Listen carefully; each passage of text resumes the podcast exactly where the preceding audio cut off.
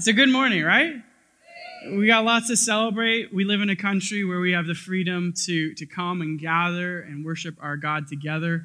Uh, and that has come uh, because there's people who have fought to protect those freedoms. And so we have a lot to be thankful for today. Uh, if you're not sure who I am, my name is Andrew. I am one of the leaders here at West Village. And this morning it is my privilege to, uh, to uh, share the Word of God with you. And uh, so if you are a visitor today, I do want to welcome you and just let you know a couple things. First of all, if you do not have one of these, this is a Bible, and we don't just believe this is a ancient piece of literary art. Uh, we actually believe that this is God's word that He has set down for us to tell us a little bit about who He is, what He's done, and then in light of that, who we are and how we get to live. And we want you to have one. So if you don't, please feel free to grab a hard copy here at the front, or you can just download one. There's a ton of Bible apps out there, um, really easy and accessible to use. Um, if you are new with us, or if you've come in the last few weeks, uh, you may not know this, but we've actually been traveling through one particular book of the Bible together, the book of Matthew. And we kind of took a little bit of a break from that to go through our series, which is called Revive Us Again, just a chance for us as a church to step back and look at some of those foundational practices of worship that actually help us engage the Holy Spirit and, and allow Him to continue to transform us so that we can see Victoria saturated with the good news about who Jesus is.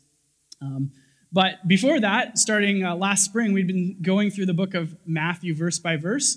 Um, and again, if you're not familiar with the Bible, uh, a couple things to note. The Bible is one book, but it's actually made up of 66 distinct books. Uh, and four of those books in particular are called the Gospels because they deal in, uh, in Jesus' life, teachings, burial, uh, resurrection, and ascension. And so uh, we've been going through one called the book of Matthew.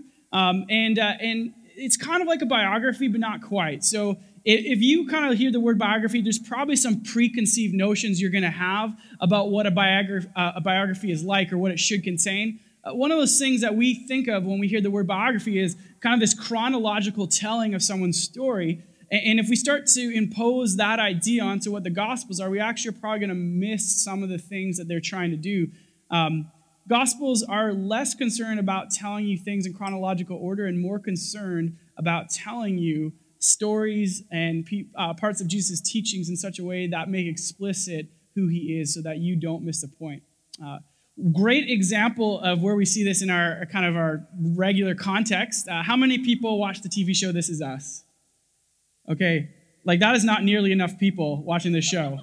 I'm sorry, but like this is uh, this is like a uh, international phenomenon. Uh, if you are like a burly masculine guy and you need to get in touch with your feminine side, you start watching This Is Us, and I swear you will be crying every single week. It will release all the stress hormone, and suddenly you'll be able to take your wife on dates again. no, uh, in all seriousness, This Is Us is a, a really wonderful show, and it, it uh, it uh, follows the story of a family named the Pearsons. And what's really interesting about the show is, is it doesn't go in sequential order. Each episode, they actually take bits and pieces from the life of this family to help develop the characters and pull out different themes. And so you have this overall arching uh, kind of uh, character development story arc that's going on, but each episode is borrowing from different pieces as it kind of moves towards that place. And the Gospels are similar you know, each kind of part of, the, of, of, Matthew's work is actually trying to tell you little things about who Jesus is, but of course, he's also moving to this point where it's going to culminate in Jesus dying and rising from the dead. Don't worry, we're not going to get there for like another two and a half, three years, or, but, uh, but we will celebrate it in a few months when it's Easter. All right, so just again, uh, I'm going to do a quick review, really quick, of, of where we've gone so far. Uh, so, Rebecca and Matthew starts off. Matthew makes a pretty big claim about who Jesus is. He gives us a whole genealogy and kind of links Jesus to promises that God has made to, to Israel's uh, past uh, kind of figures, great figures. Uh, and then he goes on to tell about Jesus' birth. It's a spectacular occasion. And then we just kind of have this fast forward motion, and we get right to the start of Jesus' ministry. And so he's about my age when he starts in his 30s, early 30s, and uh, and we see this one particular moment as he's getting started where he goes to get baptized. This is a symbolic act of submission to God. And as he's doing that, it says that the Spirit of God descends on him, I know I'm, I'm going really quick here, so if you're like, I cannot follow this, don't worry. We have an entire podcast of our past sermons and you can catch up. Uh, but Spirit of God descends on him, and then God actually himself speaks and said, This is my son in whom I'm well pleased. And then Jesus goes on. He's led into the desert for 40 days and 40 nights. He's tempted by Satan. And again, uh, Matthew's really particularly using this particular type of imagery that he is to tell us things about Jesus. This is a contrast to Israel themselves. They were in the desert for 40 years and constantly failed to obey God, constantly failed to trust God. But symbolically, Jesus in the desert is the better Israel, constantly trusting God, constantly not falling into temptation. From there, we see him start his ministry, and his his ministry revolves around him proclaiming this incredible message repent, change your allegiance because God's kingdom is here now. It's breaking into your world in this very moment, and you need to get on board. And he actually demonstrates that. He starts healing people who are sick. He starts casting out evil spirits from people. He takes the people who are ostracized, pushed to the edges of society, invites them in, and he calls followers to himself. And as we kind of journey there, we take a little bit of a stop because Jesus takes those followers and, and he brings them to the top of this mountain and he starts to teach them, okay, now that you've heard my message about this kingdom that's coming near, I want to tell you what it actually looks like to live as part of my kingdom. And this is what we call the Sermon on the Mount. And we've said this several times. Again, it was like eight weeks ago, so you might have forgotten. But uh, the Sermon on the Mount is probably one of the uh, most quoted and yet least obeyed parts of Jesus' teaching most quoted because it's so tweet worthy. Let's be honest, like it sounds really good to say, uh, blessed are the poor in spirit, uh, love your enemies, do good to those who persecute you or hate you. It sounds really good. But when we actually start to unpack it and think about the realities that Jesus is teaching, they just don't really jive with the way that we are taught to live and think. So it's also one of the least obeyed teachings in the Bible. See, Jesus' kingdom is not like our world functions, it's a upside down and inside out work. Upside down in the sense that it's not the rich and the powerful, the people at the top, the people who we'd normally kind of raise up and say, man, those are the, the world changers, you know, the, the like billionaire philanthropists who can give and give and give, who are going to change things. No, Jesus actually says, the poor in spirit, those who recognize that they are so spiritually impoverished that they have literally nothing to offer.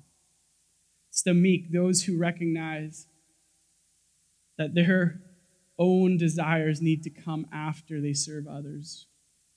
At the same side, uh, time, it is an inside out work. It is those who hunger and thirst for God's righteousness. It's not people who are out doing the actions, but as those who are being transformed by the gospel. And as we've walked through this, we've continually noted that Jesus' goal here is to change our hearts. Because as he starts to change us from the inside out, he changes the people. And when we have an entire group of transformed people, what we get is what we talked about over the last six or seven weeks gospel saturation. Jesus begins to change the world around. And we see that, right? We see that in history. And so after this, uh, this is where we're kind of at now, is just continually working through what this means. We went through a section called the Beatitudes, and now we're in, in a part where uh, Jesus made this claim that he didn't come to get rid of the law, this Old Testament group of laws, uh, but he actually came to fulfill them, to be the true fulfillment of what they were intended to be. And, uh, and we've been kind of unpacking that. Uh, and, and so that's where we're going to dive in today. Uh, so if you have your Bibles to you, I invite you to turn to Matthew chapter 5, and we're going to start in verse 38. Sorry, I apologize. That was like a really long introduction. verse 38 You have heard that it was said, an eye for an eye and a tooth for a tooth. Okay, I'm going to pull a Chris, and we're just going to stop there with like the first three words. Uh, you have heard that it was said, okay, six words. Uh, we want to just remind us that in this culture, in this time, people didn't have access uh, in large quantities to the Bible. They didn't have access to, they could just kind of download an app. Uh, these were rare scrolls, and, and they were kind of in the hands of a few teachers. And so uh, when Jesus says, You have heard that it was said, he's, he's actually literally saying, You have heard someone teach you. And the people who were teaching them were called the teachers of the law and the Pharisees, a couple different groups that were in charge of that. And their job wasn't just to read the scriptures, but they were actually supposed to interpret how they were uh, to be understood. And so Jesus says, You have heard that it was said, an eye for an eye and a tooth for a tooth. And, and this is actually a direct quote from the Old Testament, from the Israelite scriptures. It's actually a direct quote from three different passages in what is called the, the Torah, or the first five books of the Bible, the books of Moses. Uh, comes from Exodus chapter 21, 24, Leviticus 24, 20, and Deuteronomy 19, 21. Um, I'm just going to jump over and read one of these because they're all quite similar. Um, but uh, in Exodus chapter 21, I'll start in verse 22, says this When men strive together and hit a pregnant woman, okay, I'm going to stop right there. My wife's like 33 weeks pregnant. If you are being dumb and wrestling in front of you, uh, in front of her, and you hit her, just, I'm just saying, don't be an idiot. Don't wrestle in front of pregnant ladies. Like, common sense, people. But apparently, Ancient Israelites didn't always have it either. So when men strive together and hit a pregnant woman so that her child or children come out, but there is no harm, the one who hit her shall surely be fined. Okay, good. At least something's happening. Teach him a lesson. As a woman's husband shall impose on him, and he shall pay as the judges determine. But if they harm, but if there is harm, then you shall pay a life for a life, an eye for an eye, tooth for tooth, hand for hand, foot for foot, burn for burn, wound for wound, and stripe for stripe.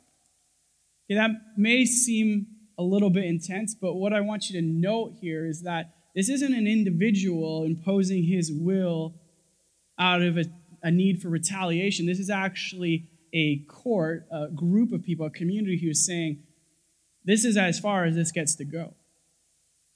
Uh, there's this ancient practice, uh, a, a, law in Latin, they call it uh, lex talionis, and, and, what it means is it's like a law of limitation to, to stop escalating uh, returns happening. And so uh, when, when someone does something to me, I don't just want to go and do the same thing back to them. I'm going to up the ante. So, you know, I'm driving down uh, the Colwood Crawl trying to get downtown in the morning. Someone cuts me off.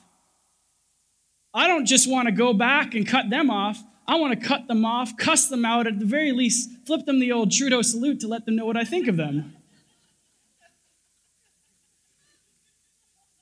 If we're being really honest, in most cases, our desire is not just to get even. When we are hurt or when we are offended, we want to take it up a notch.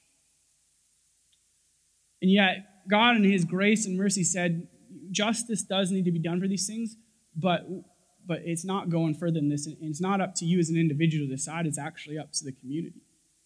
And yet, in Jesus' day, the teachers of the law had actually ripped these, context, these, these verses out of their context and were teaching people to think about this in an individual day, uh, way. So rather than being something that was meant to limit rampant aggression, it was actually a permission to go after people. And so Jesus comes and he challenges it and he says, Hey, you've heard it said that this is how you should live, but actually, I have a different way for you. You know, it's, it's funny. Uh, we have kind of a, I don't know, a, uh, a certain worldview in which we kind of assess how the world works. You know, we, we look at other countries and we hear stories about cultures where things like child abuse or spousal abuse are kind of the norm. And we think, man, those, those terrible, wicked people. And yet, if you talk to people like my grandparents' age, even my parents' age, you know, baby boomers, busters, whatever generations are above them. Uh, you know, that wasn't so long ago that, that abuse and things like that were just part of the norm of their life as well. See, what, what's changed isn't the people. We're still the same wrecked, broken people that we've always been, but we started to create these kind of social pressures to limit that. And so eh, you may not go and hit your kid, but I'm sure you can do some emotional damage. we have all these ways that we find to get back at people when we're feeling hurt or to attack people, to retaliate in ways that are aggressive and destructive. Listen to what Jesus says here. We jump back in. He says uh, in verse uh, 30, uh, 39 here But I say to you, do not resist the one who is evil. But if anyone slaps you on your right cheek, turn to him also the other. I'm just going to focus a little bit on that first part. Uh, when Jesus says, do not resist, our, our, the way that we hear this is like, don't do anything, but it, Jesus isn't actually saying, like, stay passive. We, we understand this, and it's a little bit more complex in the, uh, in the Greek than the English, but there's actually some things that are getting pulled in here. Uh, Jesus is talking about a particular type of resistance, namely the resistance that leads to retaliation. So uh, just imagine for a second, Jesus is talking to these people who are living under an oppressive Roman regime. They have uh, people who are aggressive, and he's saying, Don't be zealous. Like, don't go crazy and try and fight back when something happens to you. There's a particular type of resistance that he's talking about, which is namely a revolutionary, rebellious, uh, retributive resistance. But he kind of contrasts that a little bit and makes it very clear for us that he's still talking about people who are evil. We can't miss the point of that. These are bad people with bad motives who are out to do us harm. We can't lessen what Jesus is saying here. And so he says if someone slaps you on your right cheek, turn to him your other also. Now, um, again, this, this again, something we might miss if, if we don't kind of visualize this. Uh, when, when you're kind of dealing with Middle Eastern cultures, like everyone's hand that they kind of use is their right hand. So if someone is slapping someone on the right cheek, they're slapping over here. So they're not going to do this kind of weird, like, no, this is a, a backhanded slap. This is a. And that wasn't so much about harm as much as it was about insult. It was it was essentially shaming someone, degrading them, basically calling them trash, unworthy. It was a complete and utter way to insult them in a public manner. We don't necessarily have quite this same sort of symbolic act in our society, but we do have social media. And uh, as social media kind of grows, we see this shame culture start to build. I was reading a story recently in the National Post, and uh, it, it, just kind of talked about how this shame culture has developed in, in our greater kind of Western, uh, Western worldview. Uh, and told a story. There's a lady, uh, she's a Caucasian lady. She was going into her apartment building, and there's an African American gentleman who had forgot his keys and he wanted to come in. And she's like, No, like, I don't know you. They, they were you know, big apartment building, didn't know each other. Uh, she's like, No, I, I, don't think I'm comfortable letting you in. He was super frustrated, as I might be as well, um, and decided to push in. And, and, the whole time he's filming this interaction. Well, of course, she's feeling really uncomfortable about it, but she kind of went a little crazy. Uh, I don't want to justify her actions. Like she kind of went over the top and actually kind of trailed this guy, followed him all the way till he got to his room. Uh, when she, she realized that yes, he did indeed live in the building, she, you know, kind of felt like a bit of an idiot, tried to apologize and kind of smooth things over. Uh, this gentleman was, of course, really frustrated, and he ended up posting this entire video of this interaction on social media. Now, this woman uh, got completely and utterly attacked. This, this video went viral, and of course, you can imagine what would happen. Uh, all these labels are flying. She's a total racist, a bigot, all this kind of stuff. No context, right? No one actually understands. Like maybe it had nothing to do with race. Like the condo board could have had pretty strict rules, as a lot of condo boards do. We don't know. But it went so far that her job actually fired her. Now that is uh, an extreme uh, shame moment in our culture, right? And some of you may be looking at that story and saying, man, that, that woman, she got what she deserved. And some of you may be hearing this and being like, that was way over the top, but I, I don't want you to miss the point. What Jesus is saying is it is better to be doubly insulted than to retaliate. It's better to experience that shame twice over than to retaliate. It is better for you after you've been waiting in the Costco parking lot for 20 minutes to get that perfect spot and someone sneaks in and steals it from you to go through it all over again than to go out and retaliate or cuss them out or whatever it is that you want to do. It is better for you to have to deal with the snide comments of that friend who is so superior doubly than to retaliate. Jesus continues and he says, If anyone would sue you and take your tunic, let him have your cloak as well. I mean, this is just a kind of a bizarre thing. Uh, visually, I, I look at this and I think, okay, if someone wants to steal my shirt, like, go ahead because it probably doesn't smell good. I've been in it all day. Um, so, so you know, you kind of look at this and you're thinking, what are they thinking? But, but this was like an extreme act of degradation. Like someone is so intense on getting something from you that they're really willing to kind of strip you naked. They're willing to take everything that you have. And in the face of this radically uh, unjust action, what does Jesus say? He says, the way you should act is radical generosity. Don't just give them what they ask for, give them far above what they ask for. In, in Jewish scripture, the most you could ask for was that undercoat, but you weren't supposed to take that, uh, that cloak because that wasn't just your coat, that could also be your blanket. And Jesus says, if you have something more to give, give it. Jesus, that's crazy talk. Why, why would we do that? Know, this is how Jesus has called us to act.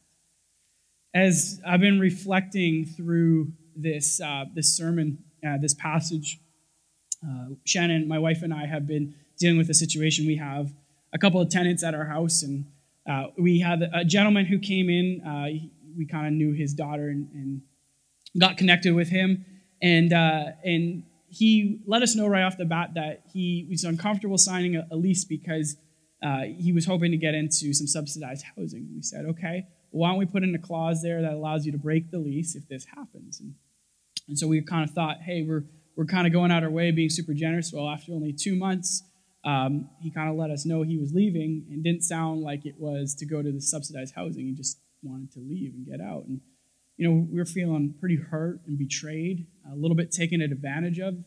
Uh, you know, we, we kind of like did this in a particular way and, and kind of hoped it would get worked out in that particular way, and yet seems like he's kind of using it just to kind of jump ship and leaving us high and dry.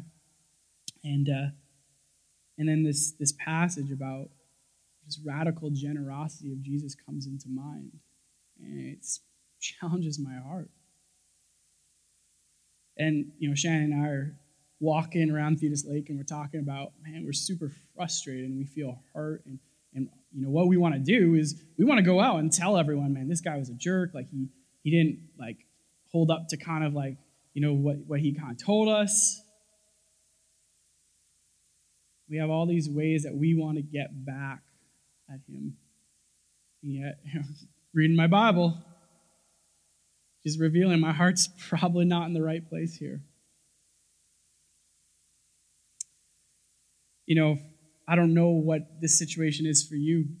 Maybe someone has done work for you and, and you haven't been happy with the work, and yet Jesus says, in the face of frustration, in the face of insult, in the face of injustice, be generous. This is like going to a restaurant and getting the worst service in the world and yet double tipping, not because this person is being paid to do a certain amount of work, but because of the grace that you are showing them, because of the grace you have experienced in Jesus. It's like having neighbors who uh, cuss you out because you decide to trim bushes in your yard. And then they come back, and when they finally realize that it was your yard, not theirs, and, and they apologize, and instead of you saying, Yeah, you better apologize, it's you saying, Hey, listen, how can we do this in such a way that it'll make you happy? That's a true story. actually happened to someone in our church. Third example Jesus uses it says in verse 41 And if anyone forces you to go one mile, go with him two miles. Um, again, culture of the day, just Jewish people are they're being ruled by a Roman Empire. Roman Empire, like you know, we kind of glorify them a little bit. They were you know lots of good things happening there worldwide, but it was a bit of an oppressive regime, and uh, Jewish people actually a lot of them hated the Romans. And Romans, in order to kind of keep their, their military moving fluidly, they had laws that they could conscript someone to carry their soldiers' pack so that soldiers could be fighting ready when they kind of went to the next space. And so, you know, you come along, you're just walking, going about your business. Maybe you're even going to like sell stuff, and some soldier pulls you aside and says, Nah, uh, you got to go and this mile, and you're going to carry my pack for me. I mean, just if, if we think about it, this is like the equivalent of like during World War II, a Jewish person being forced to, to drive supplies to the, you know, the Nazi headquarters or something like that to supply soldiers for the German army. Like this is uh, completely and utterly preposterous. These are unjust circumstances. And yet, Jesus says, in the face of that, don't try and get your own, but actually give up whatever's going on in your life and serve above and beyond. Uh, when I was in college, I read a story of um, an American missionary. Her name is Darlene Deibler. Uh, Deibler Rose is her. Uh, she has two married names. She's married twice. Um, during uh, 1930s, she and her husband moved to Papua New Guinea as missionaries, and so they were preaching to some of the tribal peoples there. Uh, World War II breaks out. The Japanese invade, and her and her husband are captured, uh, and they're put in two separate camps. Really severely mistreated abused, forced to do all this kind of crazy labor. Like they had to catch like flies every day because there was such a fly problem in her camp. And it, it, was interesting reading her story because we see this attitude that Jesus is talking about here. She goes above and beyond, even though she's being extremely mistreated. And in probably the toughest, most difficult moment of her entire internment, she gets called into the commandant's office and, and he tells her, Oh, sorry, your husband's died. And you can imagine how she would feel in this moment. You know, she's been suffering, and then this person that she loves, that she strived with, is gone, and she's far away, and she can't do anything about it. And this heartless man who has been the author of her suffering rubs it in her face. Now, how would you respond to that? And if it's me, I would be filled with anger and fury, and yet her response is in that moment, she shared the good news about Jesus. In that moment of complete and utter pain, her response was to share everything that she had at that point, which was nothing except the love of God. And it was transformative. I, I, I read that later she heard that this same man was transformed and he ended up sharing the gospel over the radio to Japanese several years after the war had ended. I don't know if any of us kind of have this situation where you have some kind of oppressive regime that can kind of just force us to do things, but we all have situations where there's someone in authority over us, and lots of times those people aren't awesome. Maybe you have a boss that just like has complete and utter unrealistic expectations and keeps throwing extra work at you. Maybe uh, you have a boss who just is a jerk and mistreats you. Maybe you have parents who are you, just can't handle. They're asking you to do things, and, and you're like, I don't have capacity to do all this.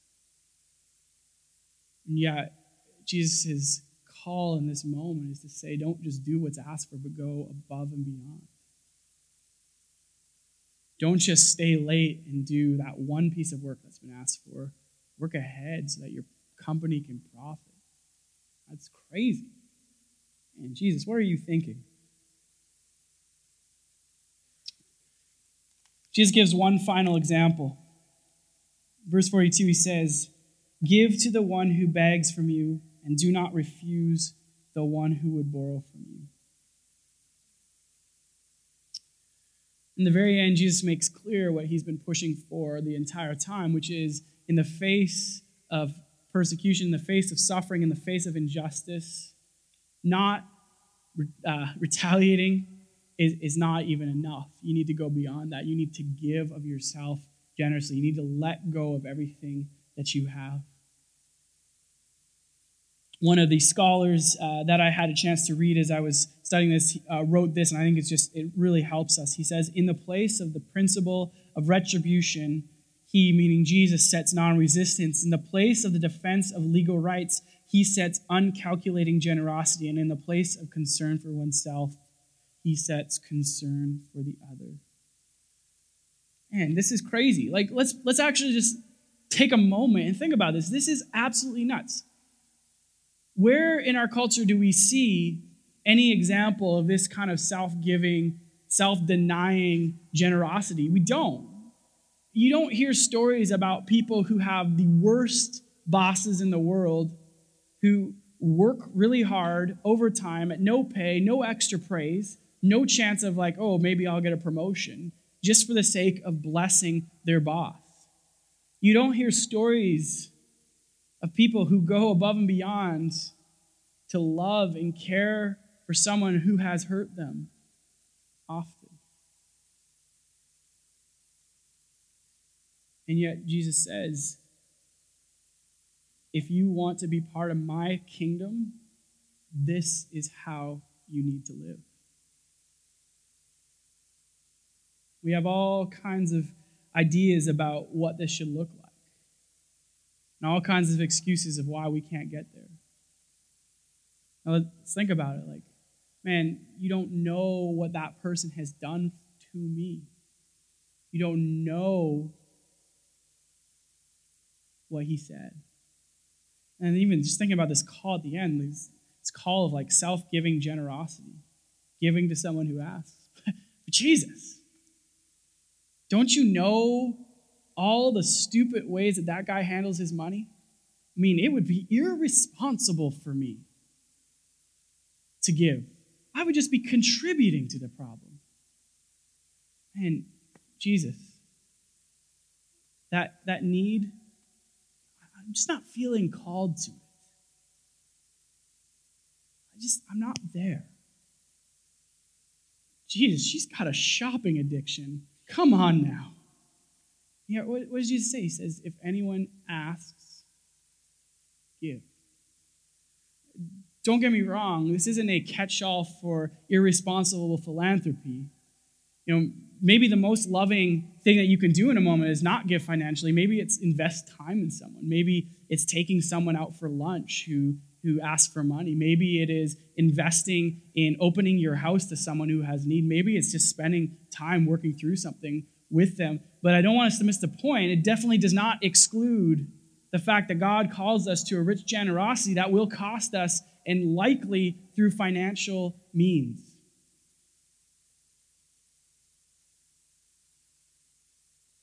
And I look at my life and I recognize that I'm not there.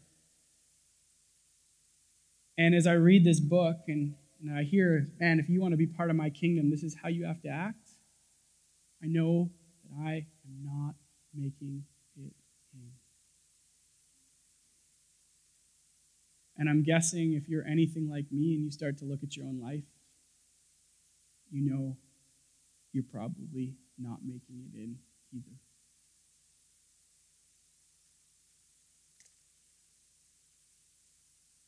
And yet, we got to step back and remember what Jesus said only a few verses earlier in chapter 5, verse 17. He says, Do not think that I have come to abolish the law and the prophets. I have not come to abolish them, but to fulfill them. That's good news. Because if this relies on us, if this type of attitude relies on us, we have failed. But it doesn't. Relies on Jesus. Just think about it for a second. You know, we were enemies of God. We were the ones that did something to him, but does he retaliate against us? No. He actually dies for us. We were the ones who abused what he had given us, and yet he takes that cost upon himself. And not only that, he gives of his very self for us. That is an incredible message. That is a message that can transform our world. If you're here today and, uh, and this is all new to you. I just want you to understand that there is a God who created you, there is a God who loves you, and there is a God who died for you. There's a God who embodied this picture that we just talked about today, who, when you did something to him, he did not do something back to you. When you were out there wrecking his world and he had every right to be frustrated and upset with you, he actually gave of his very life for you. He held nothing back, he holds nothing back. And offers his very self to you if you will only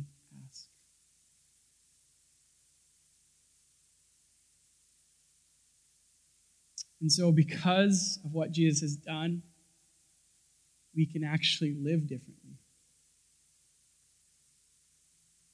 Because of his generosity, we can be generous. Because of his self sacrifice, we can be sacrificial.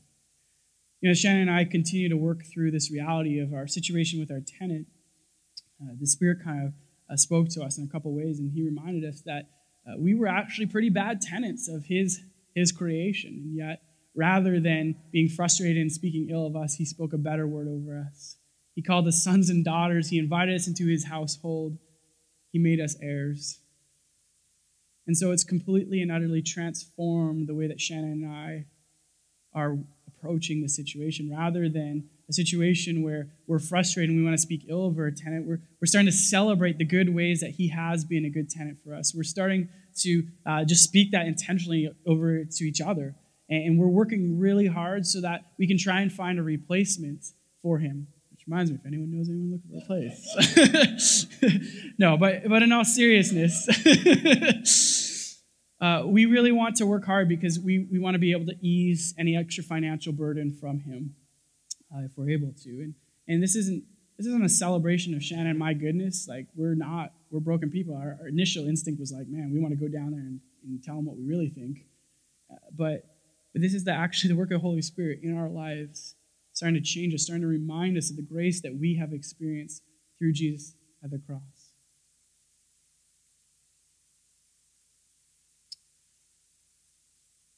We're going to finish off here in a moment uh, by taking communion. And I just want to remind us of a couple things. Number one, this isn't just a you know, kind of a symbolic act that we do every week in and of itself. It is actually a beautiful picture of what we have experienced in Jesus. In the bread, we get this picture of a God who did not retaliate, but rather took the suffering that we deserved upon himself for us. In the blood, uh, in the, in the, uh, the wine or the grape juice, we get a picture of the blood that was shed of a God who would give everything to be reconciled with his people. I'm going to invite the band to come up. Um, but I, I just want to close with this passage. It's a, a passage from the book of First Peter. We went through this a few years ago. Peter's talking to some churches who are experiencing extreme suffering in their context. And in particular, he's talking to a subgroup in that church who's experiencing all kinds of other suffering because they're slaves. And he says this Servants, be subject to your masters with all respect, not only to the good and gentle, but also to the unjust. For this is a gracious thing when, mindful of God, one endures sorrows while suffering unjustly. For what credit is it if, when you sin and are beaten for it, you endure? But if when you do good and suffer for it, you endure, this is a gracious thing in the sight of God. For to this you have been called, because Christ also suffered for you. And he leaving you an example so that you might follow in his steps. He committed no sin, neither was deceit found in his mouth. When he was reviled, he did not revile in return. When he suffered, he did not threaten, but continued entrusting himself to him who judges justly. He himself bore our sin in his body on the tree that we might die to sin and live to righteousness. By his wounds you have been healed. For you were straying like sheep, but have now returned to the shepherd and overseers of your soul. This is a picture of the gospel. And when this becomes part of our hearts, it transforms us. And when people see this transformation, it draws them to Jesus. Let me pray for us. Father, I want to thank you so much that you were not content to just obliterate us when we sinned against you, but that you actually withheld retaliation and took upon yourself the penalty for what we had done. Father, on our own, we are completely incapable of living this out, and yet, because we have experienced this grace from you, you're in the process of transforming us so we can start to look more like you. And so I ask that our church would just be filled with people who are radically generous, who, in the face of un- injustice, give of their very lives, who, in the face of aggression and oppression, turn the other cheek, who, when asked, are willing to give up whatever they have for the sake of you. I pray all this in your name. Amen.